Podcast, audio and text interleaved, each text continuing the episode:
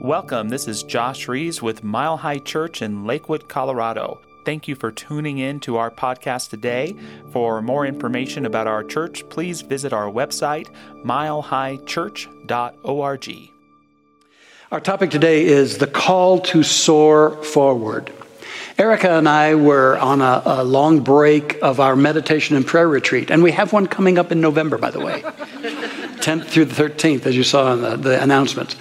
And uh, we were on a break, and it was a lovely. It was this past June, a lovely day, and clear blue skies, and we kept hearing the buzzing of planes going over pretty regularly. Five minutes, and then about five or ten minutes, another one would come over.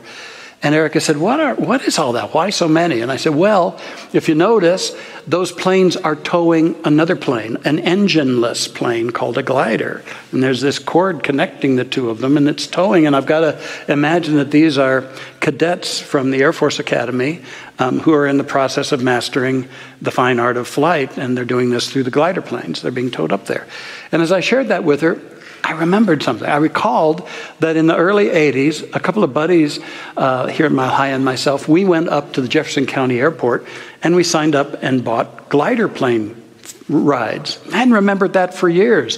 And I remember sitting in that little slim glider plane that sits right on the ground. There's just a little tire holding it up. And and uh, seeing the cord going there, and then giving thanks for the experienced pilot behind me in this two seater, and then being towed up taking off and being towed up on this line by this Cessna or Piper Cub, I don't know which. And, and then um, it, we got to see, it was a glorious day, I remember, and uh, you could see forever um, uh, in our area. And then I hear over the headset the, the pilot behind me say, okay, pull the release lever, pull the release mechanism lever. and a part of me in that instant thought, I'm having a great time as it is. um, but again, he said, pull the lever. And I did. And then we were airborne free, no engine. And the beautiful sound of the wind and the feeling that we hadn't had before. And, and him letting me have the stick a little while and making sure I didn't get too crazy. And um, it was a really powerful experience. And as I reflected on that memory, it dawned on me what a powerful metaphor of transformation, liberation, and personal evolution that is. Powerful metaphor. And, and I want to delve into that. And one of the key ideas that come forth in this is that life always supports its creation's fulfillment. Life always supports its creation. Support will always be provided, essential support. Now, it's essential that the glider plane be towed to altitude by the engine plane, or the glider cannot fulfill its purpose, which is to give the pilots in training the opportunity to really sense the air, to really become pilots, really fly, to sense the nuances, the updrafts, the downdrafts, the currents of the air. A good glider pilot can stay aloft all day because they know it that well. And so the, the, tow is essential, but it's equally essential that the release mechanism be pulled so that that can all unfold and that whole process can happen. Every one of us was delivered to this world from the womb of our mothers. And shortly after we were born, it was essential that we cut that umbilical cord connecting us so that we could live and so that we could learn to operate upon this plane. Now, what I know is that if in the womb we were thinking and choosing as we do now, we might have proclaimed, you know, I'm doing just fine. I'm getting food regularly, kind of an inner DoorDash. it's comfy here. Um, it's controlled temperature and I have no challenges. I'm going to stay tethered to mama. Yet, a wider dimension of experience awaited each of us. And so, there comes a time when almost every source of energy, support, elevation that propels us in, the li- in this life must be released. That we might know more of our own capacities, that we might awaken to more of our personal and spiritual powers in this life. And to recognize that these invaluable, precious support mechanisms that supply us, they're in our lives for a reason and also for a season. And very few, if any of them, really last forever. Okay? And so, what we get to learn is when is it time to cut the security line? And am I alert to when a blessing has now become a limitation in my experience? Our country, we were ceded colonies of Great Britain. And then the repressive and oppressive policies made our relationship with Great Britain outmoded and non productive, and so the colonists pulled the release mechanism. And in so doing, they launched a great and ongoing experiment in democracy, in the kind of system that could allow individuals to develop and reveal their potential that could that was based on religious pluralism despite the distorting ideas that are being put out there. We were designed to be a religiously pluralistic society a society that could be inclusive of all beings with liberty and justice for all. It's a great thing that they did. And so indeed there are key moments on our journey when the guiding intelligence within every one of us issues the call to soar free. And I got a sense that this love intelligence that brought us here, that lives within us, that creates through us, it loves.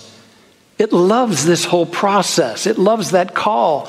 The Spirit says to us, find that which elevates you, find that which propels you, use it well, and then know the time when it's important to let it go and to release that mechanism. Pull the release lever. Soar. You can soar. And of course, as I am wont to do, I created an acronym for SOAR. Seize opportunity and release. Life is saying that. There will be a time when it's important for you to seize opportunity and release so you can really fly in this life and really go for it. Also, knowing that new sources of support and elevation are always available when we let go of the former and the lesser.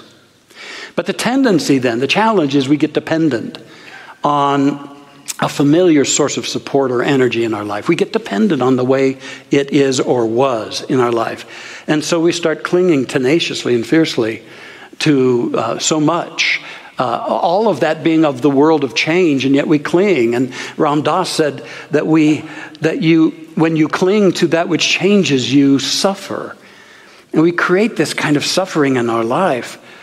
And so I'm inviting you today, and as I do part two next Sunday, to ask the question: Where in my life am I clinging? Where am I resisting life changing? Experiences? Where am I resisting the change that could enhance my life? Where am I delaying delaying the breakthroughs into more of what I am, into more of what I'm designed and destined to be? Am I willing to get good at knowing when it's time to pull that release lever? And I think the profound way of living is to be so alert to that that rather than needing a lot of pushing from the universe or from circumstance, a lot of sheer necessity, that we see it coming and we rush to greet it. And that we are proactive. A great example of this is a lady I loved so much, and many of you hold her dear in your hearts too, and that's Dr. Marjorie Stamm. Uh, the late Dr. Marjorie Stamm, one of our fine associate ministers. I had the privilege of working with her for um, 25 years or so. She gave so much to this ministry and this church. And I loved a style of living of hers, which was to greet change and rush to it and allow it to happen, not reluctantly, but proactively. In fact, I remember when she was winding up her career here, she had been over many months giving away the various aspects of her portfolio to various members of staff and ministers. And she was getting everything ready. And then one day, she walked in, handed me a key, and said, My office is now bare. It's yours to use, whomever you want in there. And she said, um, I'll still be on the team, but I'll be working from another place. And uh, so I'm, I'm done with it as it is. And then she got in her big blue Buick and she drove over to her favorite cleaners, corner cleaners. And she had developed a deep friendship with the owner, Marilee. And she went in and she said, Marilee, I'm stepping into a new life, and I love you, but I'm not going to see you again. And it's been a wonderful thing. Thank you. Then she got in that vehicle and she drove to a car lot, a car dealer, sold the car dealer to them, and had them drive her to her new active senior residence that she'd scoped out. And she started a new life. Was it easy for her? Probably not. No easier than it would have been for any of us. But I think a part of her said, I was happy here. I'm going to create happiness there. And she called it her cruise ship because it had everything she needed. And so she embraced that fully. She embraced, she lived fully here and she embraced that. I want to live like that. I want to live like that because that's letting life take us forward, really allowing it to soar. So I want to go through some areas where you may want to reflect on this. Some of these areas may be ripe for you to pull that release mechanism, seize opportunity and release. The first is roles. Roles. Now, that's not that stuff that shows up in our midsection that try as we might, pulling the release lever is really tough on that. No, the roles we play the roles that we play.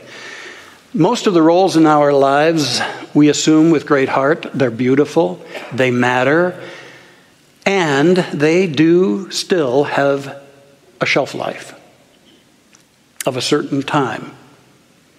And once it's reached that end of that shelf life, it's important to either release the role or more, more commonly to transform it or evolve the role. And there's so many roles we all play. Every one of us plays multiple roles. And it's time to go in and say, Am I just doing it because I've always done it this way? Or is it time for this to shift? I've thought of some of them that are examples. One is parenting.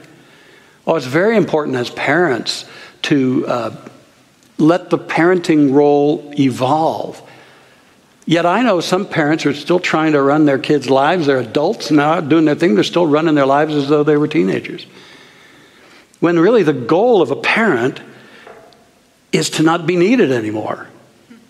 The goal of a parent is to bring the young person to the place where they pull the release mechanism and they start soaring free in their life.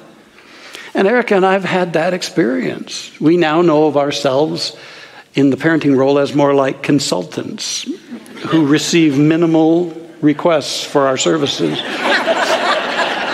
and we just bless all their decisions and choices. Biting our tongue a lot. My tongue's about, my tongue's about an inch shorter than it was, but we don't meddle. And we don't do that stuff because we want them, that's their life. It's their life. The same could be said for children who need to be booted out of the nest, who've become dependent in their life. I've always loved what Kahlil Gibran and the Prophet wrote. You, your children are not your children.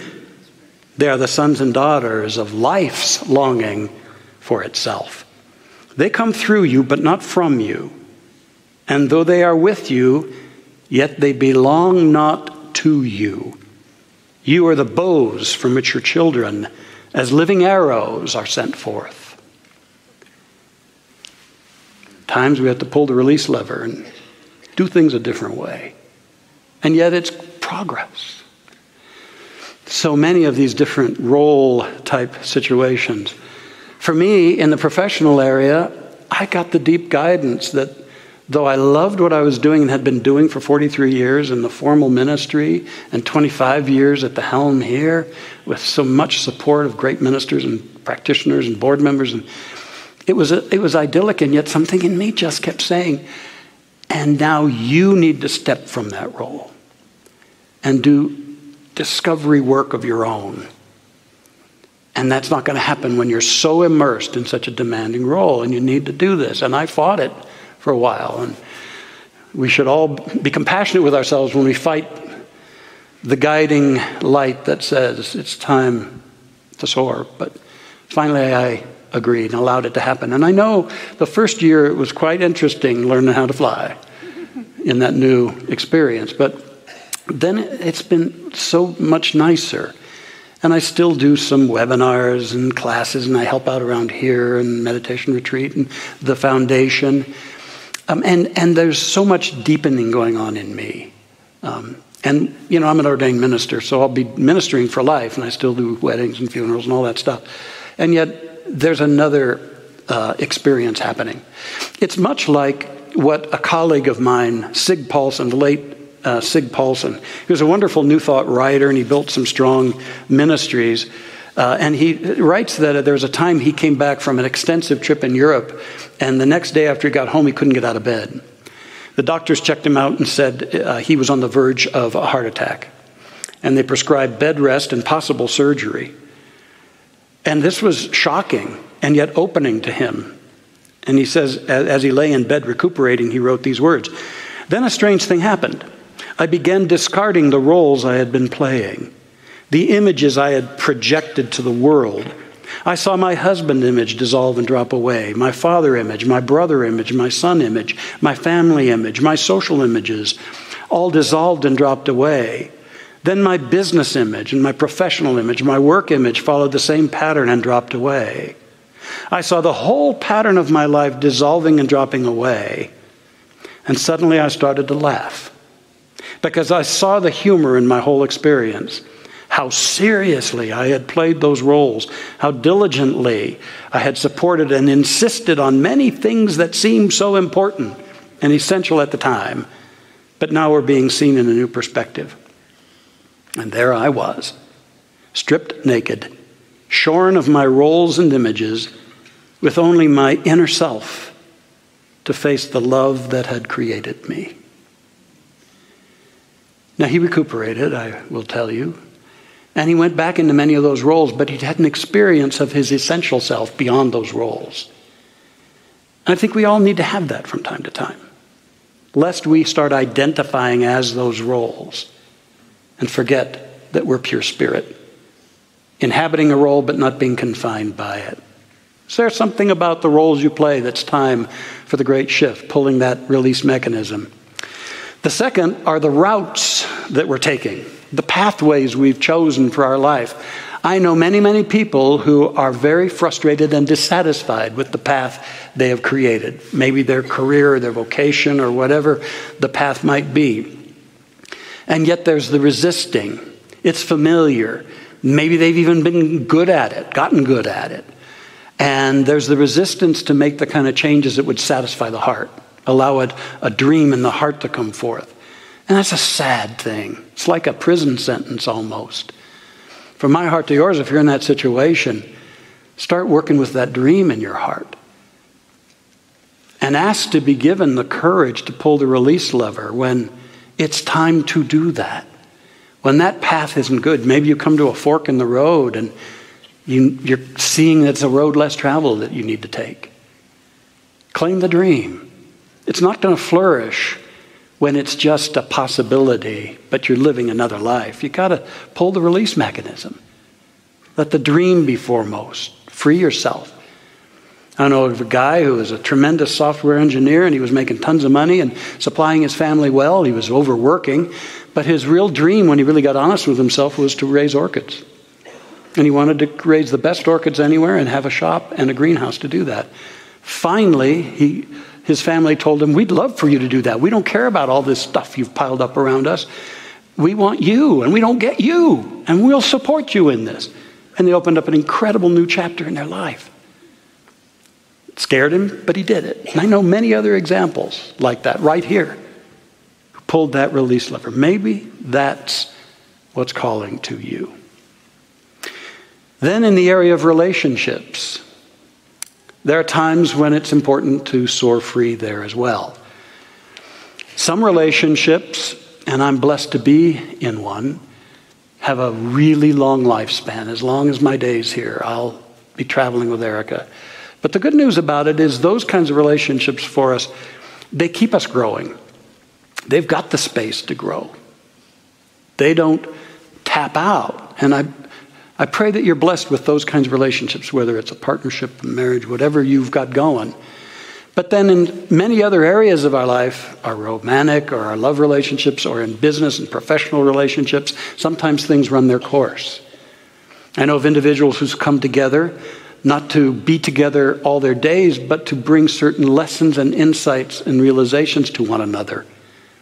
And having served that, it's best that they be free. I know other uh, individuals, other couples, who've pulled the release lever on a former quality of their marriage and have reinvented and reenchanted it to a higher level, to a more effective level. Relationships will do that from time to time, whether it's business relationships, marriage relationships, sometimes it's friendships. Sometimes as we grow, we begin to realize that we're attracting new friends that relate to that expanded space. And there are some friendships of ours that'll go the distance no matter how we grow, but then there's a number of them that we realize, okay, that was a part of a former chapter, and we can lovingly release that or at least shift it. And sometimes we feel guilty and obliged and all that stuff. But the truth is, as Emerson said, we can see our own growth in the successive choirs of our friends. It's like as we grow, our friendships shift. What if we allowed that rather than fought it? Always keeping our heart open to everybody. Yeah, relationships. I want to talk about another one ruts. Oh, yeah, you know those deep ruts, the, the status, stifling status quo, the stagnancy that we can cultivate in our life. I believe we get in ruts because it's a great way not to be vulnerable. It's a great way to hide out from the natural energies of change that want to go forward in our life. Is there a rut that you've been in? You got to get out of that rut. You can't you can't say to the universe, well, I'll get out of it when you show me something better. No, no, no. You got to get out and find the better and soar, learn to fly in different territory than that familiar, safe rut.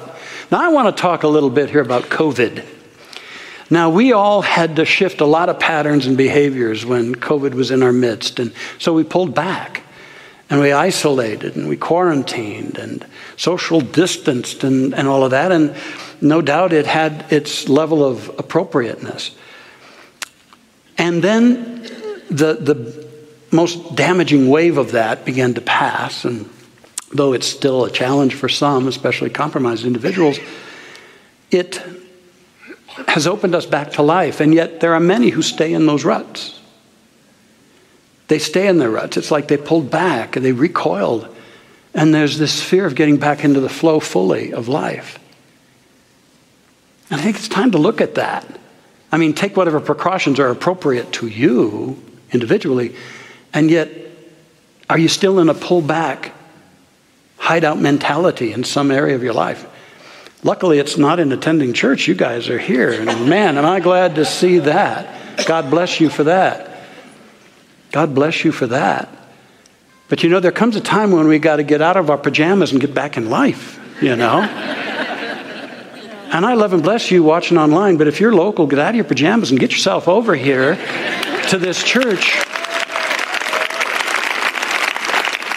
and enjoy it. Because it leads me to the last aspect of this it's religiosity. It's very important pull the release lever on religiosity because there's a difference between spiritual experience and religiosity, just mouthing doctrines um, assuming that what you've been told is the only truth. Every spiritual way calls us to deepen into the experience of the divine. And we don't do that just in our heads. We open our hearts, we take the classes, we get involved, we open, and we let go of former shallow beliefs to deepen into ones that are more alive within us. One of the great good news is that there's a master pilot in the seat behind you. in this life, as there was for me. And it's a voice of guidance and insight and courage and all the qualities of the divine. And we can access that and fly forward into the deepening that's here for us. And the reason I'm so stressing the importance of being here in person is that there's your private spiritual life. When you go within, as it were, and you do your prayer work and your meditation work and that. And that's beautiful. And yet it reaches a top set if you don't have another component of spiritual practice, and that is spiritual community. That's why all of the great teachers have said, go apart a while, but at the same time come together. Where two or more are gathered, there's a higher state available. And so we come into community, and that supercharges our personal life. We go back and we deepen that. And then we come back into community, and that resources us and empowers us as well. And so we do all of this so that we're not just hanging out in superficial religiosity, but we're in the flow of the depths of spirit. Pull that release lever on that superficiality and open to the magnificence of a deep spiritual life, which is a great life, a good life, a creative life, a joyful life, a loving life. So, as you think about these things, the, the roles you play, the routes you've chosen, the, the relationships of various, various kinds, and the ruts and the religiosity, I just invite you to remember what was told to Abraham, who ended up being the father of the three great monotheisms Christianity, Judaism, and Islam. At one point, he wanted, he asked God for a son when he was 75, and his wife was 10 years younger. And God said, Well, that'll be all right, but here I got a bigger idea. You're, you're, I want you to leave everything you've got. Leave your father's home and all the land and all the riches and all this stuff. And I want you and your wife, I want you to leave. And I'll tell you later where I want you to go. Now, how many would accept that? Pull that release lever. But he did it. He obeyed. He obeyed. But he went forth with these promises from God that are made to you when you, in any area of your life, pull that release lever. God said to Abraham, You'll be guided. You'll be changed into more of what you are, and you'll be blessed a blessing. So, whatever comes forth in your heart, remember that. Just silently say to yourself, I will be guided. Together? I will be guided. I will be changed. I will be blessed and a blessing. Soar. Let's have a prayer.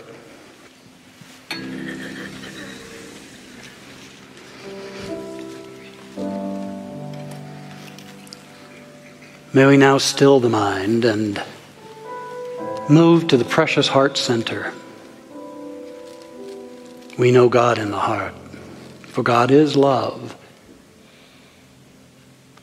So we allow our hearts to open and quicken even more so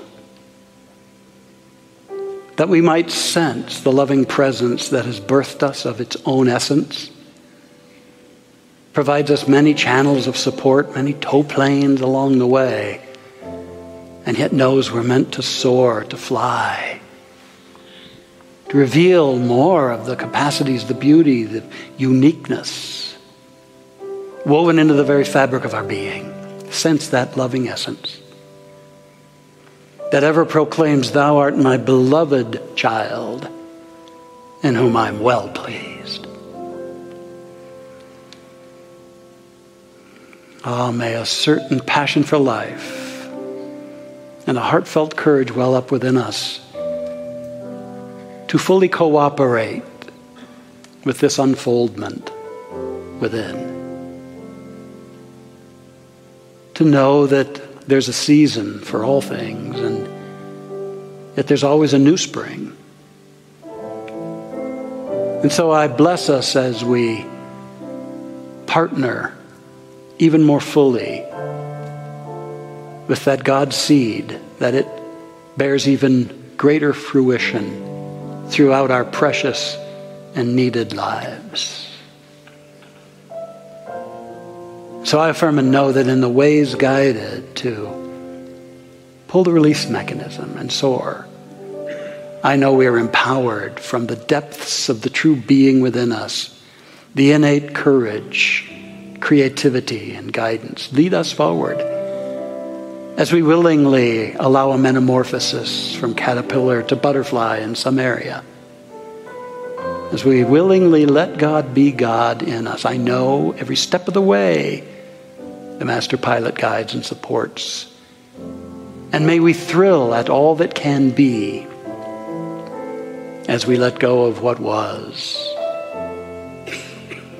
And so, for this deep inspiration and all we do with it, Uh, Affirm and know we're blessed and guided, surely.